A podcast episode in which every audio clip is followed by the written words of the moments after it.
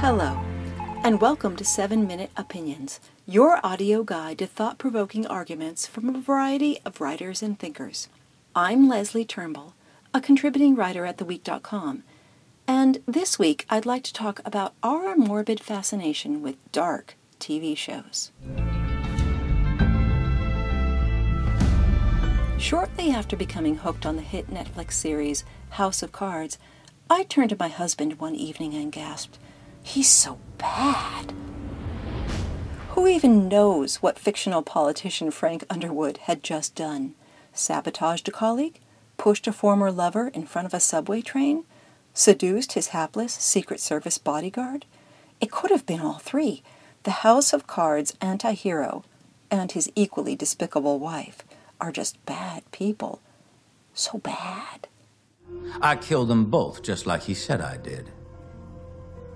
But of course, nobody believes it. And nobody ever will. Because that's how good we are at making things disappear. House of Cards isn't the only series I follow. Game of Thrones also has me in its gruesome, draconic thrall. I'm totally into The Walking Dead, too, and apparently I'm not the only American who appreciates shows chock full of evil and gore. It's good to be bad these days. Programs that skew grim consistently dominate ratings. Orange is the New Black? Women in Prison, check. Marco Polo? Greed, betrayal, sexual intrigue, and rivalry. Check. Mr. Robot? Mentally ill, drug addicted, anti hero? Check, check, and double check. This fascination with theatrical badness seems counterintuitive given how much horror the real world has to offer at present.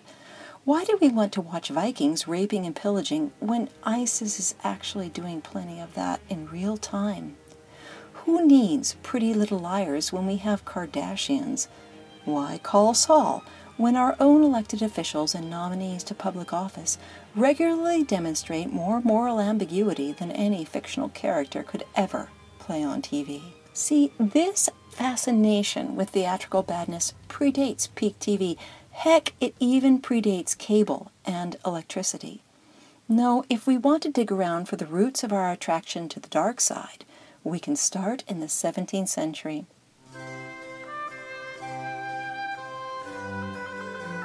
People in the 17th century, like us, also experienced turbulent times. The intellectual and artistic renaissance created new technologies and unprecedented global interaction, but it also inspired social unrest and cultural upheaval. Exploration and trade filled the coffers of wealthy aristocrats and fueled economic expansion. It also created periods of depression and oppression of the working class. Sound familiar? There's more. There were catastrophic outbreaks of disease. There was a period of climate change that caused more than failed crops. It fueled famine, war, and crisis.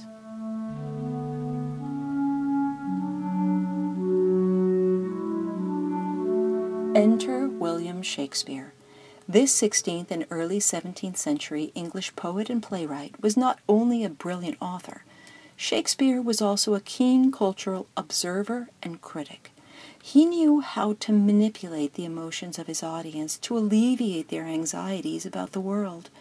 People left the Globe Theatre feeling good, even if the play they had attended was one of Shakespeare's darker tragedies.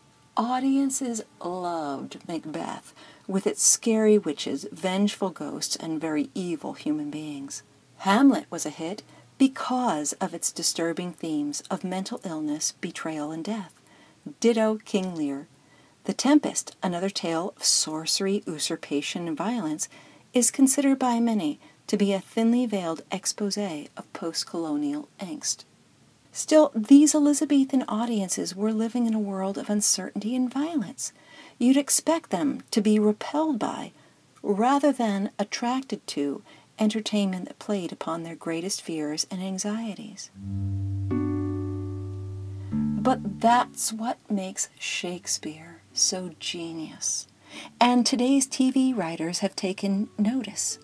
People like to be unnerved, Audiences like nothing better than a good scare, provided that scare is in the safe, unthreatening confines of a theater or a screen.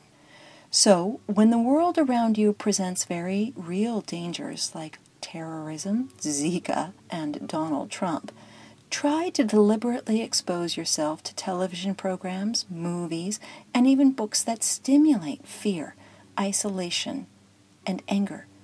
The feelings these entertainments arouse are kind of like psychological homeopathy.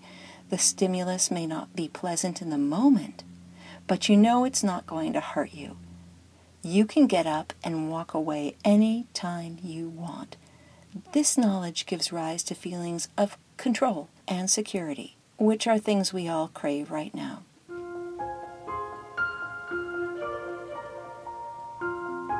And that does it for this episode of 7 Minute Opinions. Look out for new episodes every Tuesday on iTunes or wherever you get your podcasts. For more of TheWeek.com's selection of podcasts, including 7 Minute Explainers and This Week, I learned, go to theweek.com slash audio. And if you like what you hear, subscribe.